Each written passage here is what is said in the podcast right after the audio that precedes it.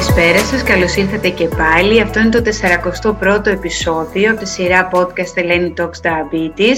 Ε, φτάσαμε έτσι στα 41 επεισόδια και νομίζω ότι ήταν η στιγμή να σταματήσω να δίνω μόνη μου πληροφορίες και να αρχίσω να έχω και παρέα στα επεισόδια αυτά. Ε, η πιο καλή παρέα για να ξεκινήσω ε, τη σειρά αυτή νομίζω είναι η αγαπημένη μου φίλη αλλά και με την οποία έχουμε και επαγγελματική σχέση, η κυρία Βάσια Χιώτη και αυτό και βρίσκεται σήμερα μαζί μου. Καλησπέρα Βάσια και καλώς ήρθες. Καλησπέρα Ελένη, σε ευχαριστώ πάρα πολύ για αυτό το κάλεσμα ε, και που νιώθω ότι ολοκληρώνει και ένα κύκλο ολοκληρώνει ή αρχίζει και έναν άλλο κύκλο και στην επαγγελματική μας σχέση. Γνωριστήκαμε επαγγελματικά, αναπτύξαμε και μια φιλική σχέση και χαίρομαι που είμαι το 41ο που είναι σαν να μπαίνουμε σε μια άλλη δεκαετία και ξεκινάμε ένα άλλο κομμάτι. Έτσι. Μας έφερε κοντά και μας γνώρισε ο διαβήτης, να πούμε, για όσους μας ακούτε. Ε, η Βάσια είναι ψυχολόγος υγείας, να ξεκινήσω να τα πω σωστά. Ε, έχει και αυτή μια εμπειρία 12 ετών και οι δυο μας έχουμε βρεθεί συνεργάτες στο, του διαβητολογικού ε, ε, ιατρίου στο παιδόν Αγία Σοφία. Από εκεί λοιπόν γνωριστήκαμε. Ήταν ο διαβήτης λοιπόν που μας γνώρισε και συνεχίζει να μας ε, ενώνει, έτσι ακριβώς.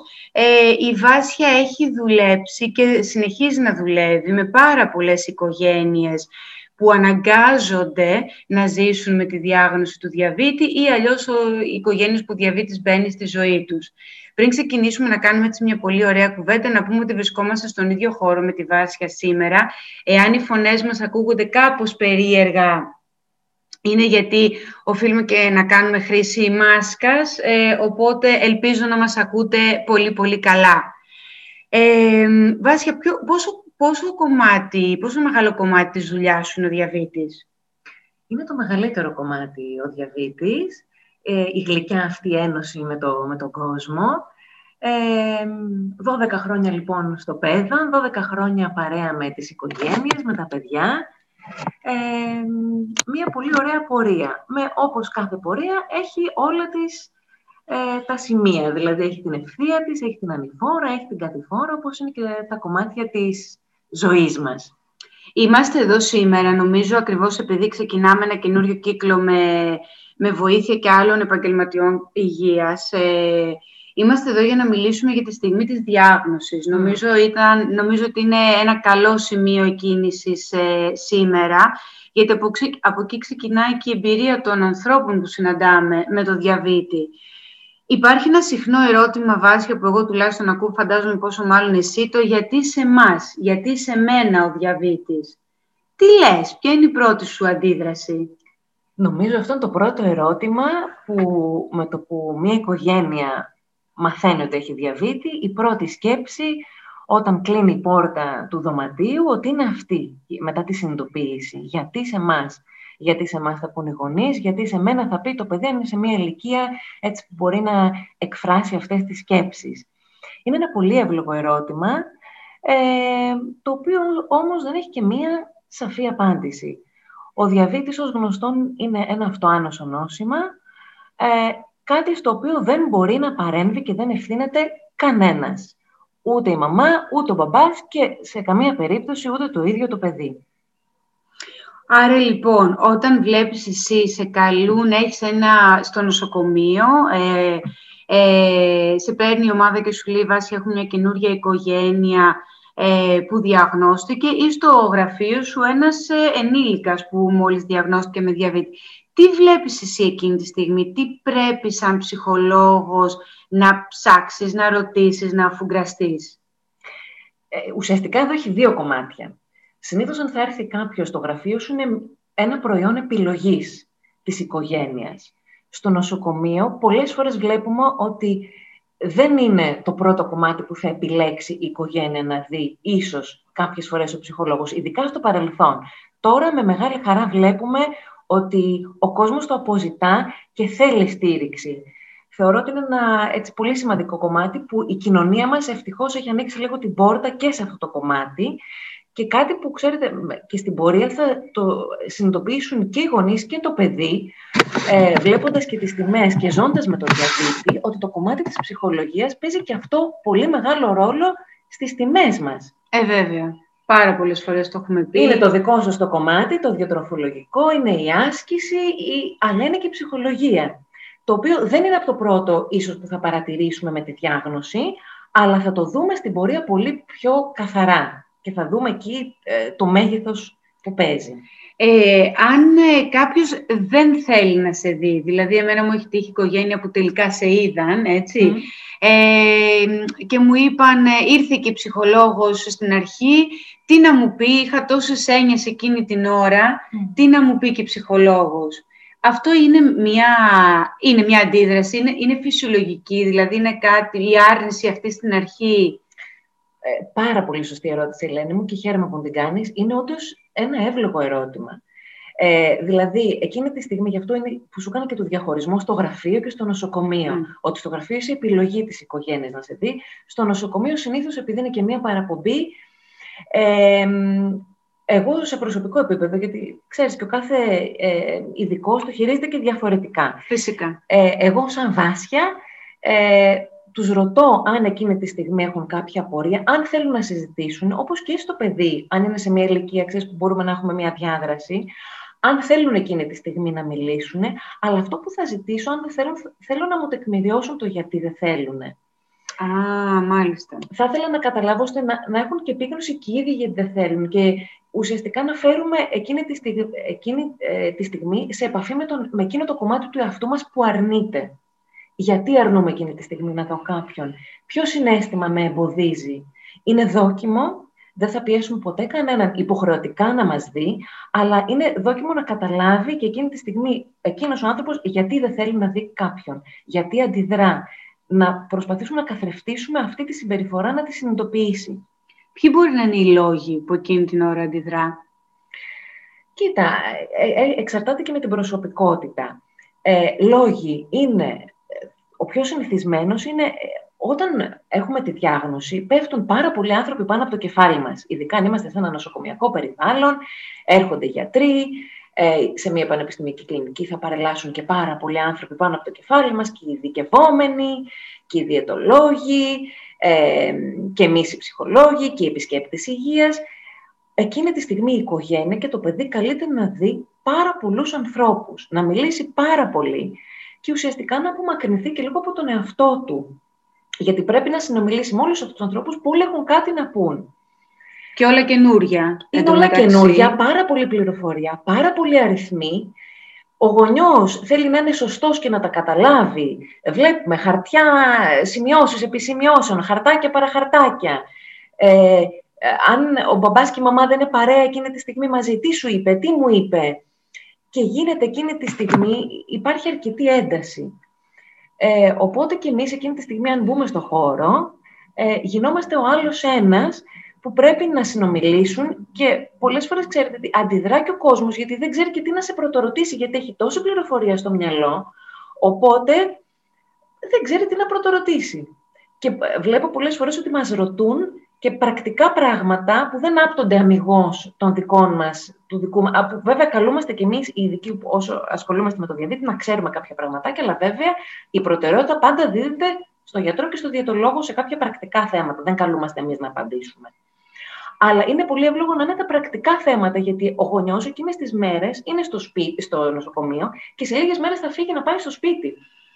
Οπότε πρέπει να φύγει οχυρωμένο με επαρκή πληροφορία για να λειτουργήσει αυτό το κομμάτι σπίτι. Οπότε, ναι, η, η, η απάντηση στην ερώτησή σου είναι το πρώτο πράγμα που πρέπει να δει. Ίσως εκείνη τη στιγμή, αν θέλει τόσα πρακτικά πράγματα να μάθει, να μην είμαστε η πρώτη-πρώτη προτεραιότητα. Πολύ σημαντικό αυτό που λες, Βάση. Ξέρεις, μου θυμίζει αυτό που λέω και εγώ στο κομμάτι της διατροφής, σε μια οικογένεια με, με, ή ενήλικα με νέα διάγνωση, ότι σήμερα είμαστε εδώ να πούμε τα βασικά πράγματα που έχουν να κάνουν με την ασφάλειά σας όχι για μία διάλεξη περί διατροφής και διαβήτη, γιατί αυτό θα μπορούσε να γίνει σε πέντε ώρες, έτσι.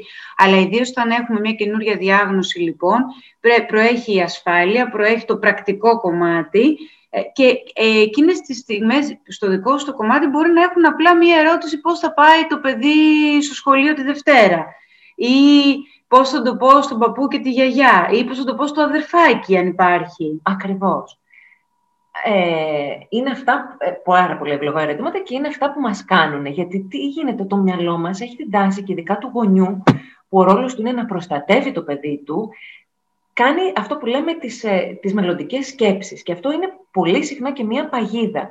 Φτάνουν πολλές φορές στο πρώτο ραντεβού να μας ρωτήσουν αν θα έχει φυσιολογική ζωή για την υπόλοιπη ζωή του, αν θα παντρευτεί και το παιδί να είναι πέντε χρονών, αν θα μπορεί να τεκνοποιήσει, αν, αν είναι αγόρι να πάει στρατό. Ε, και πολλά άλλα βλέπουμε που μας ρωτάνε. Έχουμε την τάση λοιπόν οι άνθρωποι γενικότερα να κάνουμε μελλοντικές σκέψεις.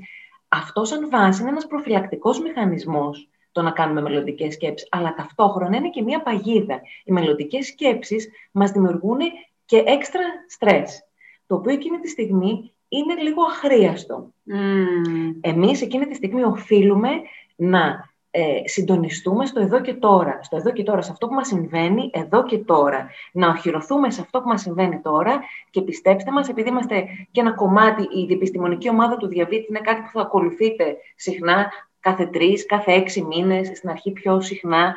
Έτσι. Οπότε είμαστε εκεί να σας απαντήσουμε σε όλα σας τα ερωτήματα που θα προκύψουν. Ε. Αλλά ε, το ζητώ έτσι και μακάρι να μπορούσα να σας κοιτάξω και στα μάτια όλους όσους μας ακούτε να σας πω, προσπαθήστε να δαμάσετε τις σκέψεις τις μελλοντικές που έρχονται εκείνη τη στιγμή. Το μόνο που μπορούν να σας προκαλέσουν είναι στρες, ξεκάθαρα. Περισσότερο και το είπες πολύ ξεκάθαρα, είναι αχρίαστο αυτό το ναι. έξτρα στρες εκείνη την Ξέρω ότι μας βγαίνει φυσιολογικά σε κάθε τη στη ζωή μας. Ε, ε, τι θα γίνει αν, τι θα γίνει αν. Αυτό το τι θα γίνει αν είναι πάρα πολύ στρασογόνο. Τι θα γίνει αν ας σκεφτούμε, να, το ε, εντοπίσουμε στο εδώ και τώρα και πιστέψτε με όλα τα υπόλοιπα είμαστε όλοι εκεί κοντά σας να σας τα απαντήσουμε πώς λέμε η, η Σοφία Ελληνική Ρίση κάθε πράγμα στον καιρό του, ακριβώς αυτό. Σωστά. να πω εγώ κάτι, εκτός από το γιατί σε εμά ή γιατί σε μένα, αυτό, ε, από τα πρώτα ερωτήματα έτσι που φτάνουν και στα δικά μου αυτιά, το άλλο που ακούω πολύ συχνά και εκεί πραγματικά ε, λέω θέλουμε βοήθεια εδώ, είναι όταν κάποιος με νέο διαβήτη ε, μου λέει ότι όλα είναι καλά. Εγώ πάντα στο τέλος της δικής μου συνεδρίας ε, βάση, όταν έχω καλύψει το κομμάτι το διατολογικό, λέω πώς είμαστε στο σπίτι, ε, πώς είναι αν υπάρχει αδερφάκι, αν υπάρχουν άλλοι άνθρωποι που ζουν στο περιβάλλον, λέω πώς είναι όλοι, είμαστε καλά; Ε, λέω, το, και το λέω για να, για να το κάνω λίγο πιο, για να σπάσει κάποιος τον πάγο να πω έτσι, το, το λέω ότι η ζωή μας άλλαξε, ίσως ήρθαν τα πάνω κάτω, χωρίς να το περιμένουμε σαφώς, πώς είμαστε. Όταν ακούω σαν απάντηση, είναι όλα καλά κύριε Κουή, είναι όλα καλά. Εγώ εκεί αρχίζω και ανησυχώ, Βάσια. Εσύ; Είναι μια τόσο απλή ερώτηση και η απάντηση εκείνη τη στιγμή είναι, επειδή θεωρώ πολλές φορές ότι τους πιάνεις και εξαπίνει τον κόσμο εκείνη τη στιγμή. Μπορεί, έχεις δίκιο. Είναι, είναι μια τόσο απλή ερώτηση, αλλά ταυτόχρονα και τόσο βαθιά η απάντηση. Γιατί κάποιος εκείνη τη στιγμή καλείται να σου πει πώς νιώθει και αν δεν έχει προλάβει να το συνειδητοποιήσει, που στην αρχή συνήθως δεν προλαβαίνουμε να συνειδητοποιήσουμε το τι νιώθουμε. Γιατί αυτό που είπαμε και νωρίτερα, το μυαλό μας πάει στα πρακτικά. Τα γραμμάρια, τους υδατάνθρακες, για πολλούς είναι και καινούργιες λέξεις, ε, τις μονάδες. Οπότε το μυαλό μας πάει στο πρακτικό κομμάτι και φεύγει από το συναισθηματικό. Οπότε, ναι, μπορεί να σου πει όλα καλά ή να σου πει έχω άγχος αν θα τα θυμάμαι όλα, ε, που είναι επίσης πολύ εύλογο, αλλά μπορεί να μην μπορεί να σου πει πώς νιώθει, γιατί μπορεί και ο ίδιος να μην έχει συνειδητοποιήσει. Εγώ αυτό, ας πούμε, που καλό ε, τους γονείς να κάνουν, είναι να πάρουν λίγο χρόνο, κλείνοντας την πόρτα, βάζοντας το παιδί τους για ύπνο, να μείνει λίγο το ζευγάρι, να πει ο ένας τον άλλο πώς νιώθει αν όχι σε, μια, σε ένα φίλο, αλλά να εκφραστούν εκείνη τη στιγμή. Να εκφραστούν. Και βλέπω πολλές φορές ότι δεν έχουν πει, μπορεί να έχουν περάσει και 10 μέρες και 20 και μήνες και παραπάνω και να μην έχουν πει πώς νιώθουν μεταξύ τους. Να μην ξέρει και σε ζευγάρι, αλλά και σε μονογονεϊκές οικογένειες, να μην έχουν μοιραστεί το συνέστημά τους. Βάσει αυτό που λέτε, καταρχήν έμαθα κάτι με αυτό που μου είπες, γιατί εγώ όντως τους ρωτάω στο συναισθηματικό κομμάτι αν είναι όλα, όλοι και όλα καλά και έχεις απόλυτο δίκιο ότι ίσως μου απαντάνε κάποιοι ναι είμαστε καλά κύριε Κουή γιατί ε, ξέρουμε να μετράμε το ζάχαρο, ξέρουμε να, να ζυγίζουμε το φαγητό, ξέρουμε να κάνουμε τις ινσουλίνες άρα είμαστε καλά. Mm. Ε, βγαίνει πρώτο το πρακτικό κομμάτι που λες και εσύ σε αυτό να απαντήσουν και να καλύψουν. Ε, στις ανθρώπινες σχέσεις και στο να πάρουμε χρόνο να πούμε πώς αισθανόμαστε. Νομίζω ότι αυτό είναι μια άλλη κουβέντα. Σήμερα είπαμε λίγο να αρχίσουμε να βάλουμε mm. κάποια, ε, κάποια έτσι αρχική βάση. Ε, ξέρουμε πολύ καλά και οι δυο μας, έχουμε δει οικογένειες που πραγματικά τις τάραξε, τις ε, ζόρισε, να το πω απλά, τις χώρισε η διάγνωση ε, βλέπω γονείς, θα το πούμε, που ε, ξέρεις, θα σου πει ε, δεν, με, δεν τον μετράς σωστά, δεν τον μετράς αρκετά σωστά ή δεν ζήγησες καλά. Ε, ξέρεις, υπάρχει και αυτή η ένταση, φέρνει περισσότερη ένταση. Δεν ξέρω εσύ πώς το βλέπεις. Αυτό είναι κάτι πολύ πολύ συνηθισμένο. Αυτό βέβαια θα το δούμε συνήθως, ίσως όχι στα πρώτα πρώτα στάδια. Μάλιστα. Τις πρώτες πρώτες μέρες ε, τις πρώτες πρώτες μέρες είναι, ξέρεις, και το άγχος συνήθως να μαθω Βέβαια, αν κάποιος νιώθει ανασφαλής, και αυτό θέλω να το πούμε σε αυτό το σημείο, πρέπει να μείνει το ζευγάρι και λίγο μόνο του, για να δει ποιος από τους δύο νιώθει. Δεν είναι κακό να πούμε ότι εκείνη τη στιγμή δεν μπορώ να προσλάβω άλλη πληροφορία. Σε παρακαλώ, βοήθησέ με. Ανέλαβε εσύ αυτό το κομμάτι. Δεν μπορώ να μετρήσω ή να τρυπήσω το παιδί μου. Πολύ συχνά το βλέπουμε αυτό εκείνη την ώρα είναι καλό το ζευγάρι να βοηθήσει ο ένας τον άλλο. Μάλιστα. Πολύ σημαντικό αυτό, να βοηθήσει και σιγά σιγά, βέβαια η άλλη παγίδα είναι να μην συνεχίζει ο ένας να κάνει μόνο τις μετρήσεις και τις μονάδες κτλ. Είναι καλό και οι δύο να ξέρουν. Αλλά αν στην αρχή κάποιος δεν μπορεί να το διαχειριστεί, είναι καλό να συνειδητοποιήσει, να το εκφράσει στον σύντροφό του, ώστε να έχει και τη βοήθεια. Ή, το τονίζω, γιατί δεν μιλάμε πάντα ε, για ένα συμβατικό πλαίσιο οικογένειας, στο σύντροφο, σε, σε όσους ασχολούνται εκείνη τη στιγμή, ξέρεις, και με το, και με το παιδί. Ε, να ζητήσει βοήθεια ε, και να πάρει και λίγο χρόνο. Ε, ουσιαστικά, εκείνη την ώρα, και είναι καλό να πούμε, σε αυτό το σημείο να πούμε και αυτό το κομμάτι, ότι πολλοί γονείς με ρωτάνε, αν με δει το παιδί μου να κλαίω, τι να Α, κάνω; Πες μας λίγο γι' αυτό. Νομίζω ότι με αυτό θα πρέπει να ολοκληρώσουμε. Γιατί και οι γονείς χαώνονται εκείνη τη στιγμή και πολλές φορές βγάζουν και το συνέστημά τους και νιώθουν και ενοχικά γιατί τους έχει δει και το παιδί να κλαίνε. Ε, ανεξαρτήτου ηλικίας, θα έλεγα ότι αν σας δει το παιδί να ε, κλαίτε... Ή ο σύντροφος. Συγγνώμη, αν μιλάμε για έναν ενήλικα με διαβήτη. Ακριβώς. Ε, εξηγήστε στο παιδί σας, βάζω πρώτα το παιδί, γιατί κλαίτε ότι και εσάς σας στεναχώρησε, πώς νιώθετε, αν νιώθετε θυμό, αν νιώθετε στεναχώρια, πώς νιώθετε, εκφράστε το, απενοχοποιήστε τα αρνητικά συναισθήματα που δεν τα εκφράζουμε. Το έχουμε μάθει και λίγο σαν λαός, να, να θάβουμε λίγο τα αρνητικά μας συναισθήματα. Εκφραστείτε, γιατί έτσι δίνετε και χώρο και ένα πολύ μεγάλο μάθημα στο παιδί σας να εκφράζετε και αύριο μεθαύριο να μην σας κρύψει το συναίσθημά του. Αν νιώθει θυμωμένο, αν νιώθει αγχωμένο, φοβισμένο, όποιο συνέστημα. Οπότε μιλήστε, μη σκουπίστε τα δάκρυα και βγείτε με ένα χαμόγελο ψεύτικο, γιατί τα παιδιά αντιλαμβάνονται, αντιλαμβάνονται και από πολύ μικρή ηλικία. Οπότε είναι καλύτερο να πείτε τι σας συμβαίνει, δείχνοντας και στο παιδί σας ένα παράδειγμα, παρά να το κρύψετε. Μάλιστα, Αυτό το έχω σαν κανόνα να το λέμε με κεφαλαία γράμματα. Πολύ, πολύ χρήσιμο και σημαντικό. Νομίζω ότι είχα, είχα μια τελευταία έτσι, γιατί θα, θα ήθελα να ολοκληρώσουμε, βάλαμε πολλές ε, σκέψεις ε, και είπες και πολύ ωραία πράγματα, τα οποία θα τα χρησιμοποιήσουμε και για μελλοντικές έτσι, ε, εκπομπές μαζί, να τα αναλύσουμε.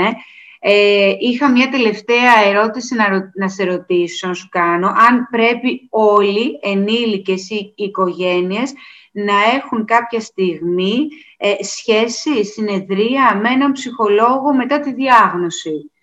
Αυτή ήταν η ερώτησή μου.